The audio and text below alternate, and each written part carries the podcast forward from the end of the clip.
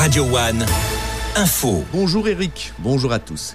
Depuis quelques jours, de nouveaux trains s'arrêtent dans les gares de Sète, Montpellier et Agde, les intercités nocturnes.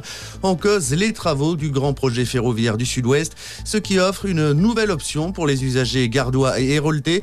Par exemple, deux départs sont prévus chaque semaine de Paris vers Sète et inversement, en début ou en fin de week-end.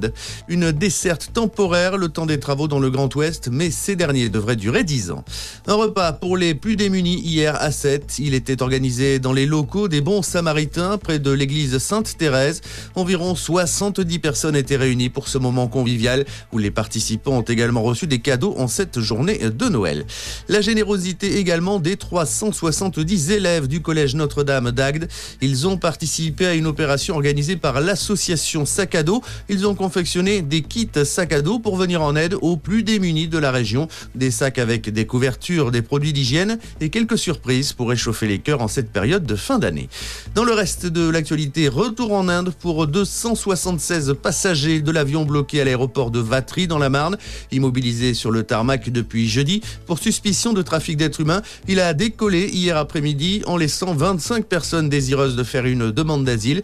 Une information judiciaire pour aide à l'entrée et au séjour irrégulier d'étrangers sur le territoire en bande organisée a tout de même été ouverte.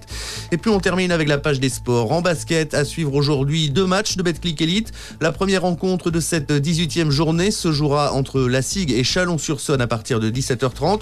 Le match entre le Valois-Boulogne et Monaco comptera de son côté pour la 17e journée. Coup d'envoi à 20h. Mais il y avait également du rugby ce week-end en top 14. Montpellier s'est imposé. C'était samedi face à Castres sur le score de 30 à 21. Dernier match de l'année pour les Montpelliérains. Ce sera samedi prochain face à Lyon à 14h. Bonne journée sur Radio One.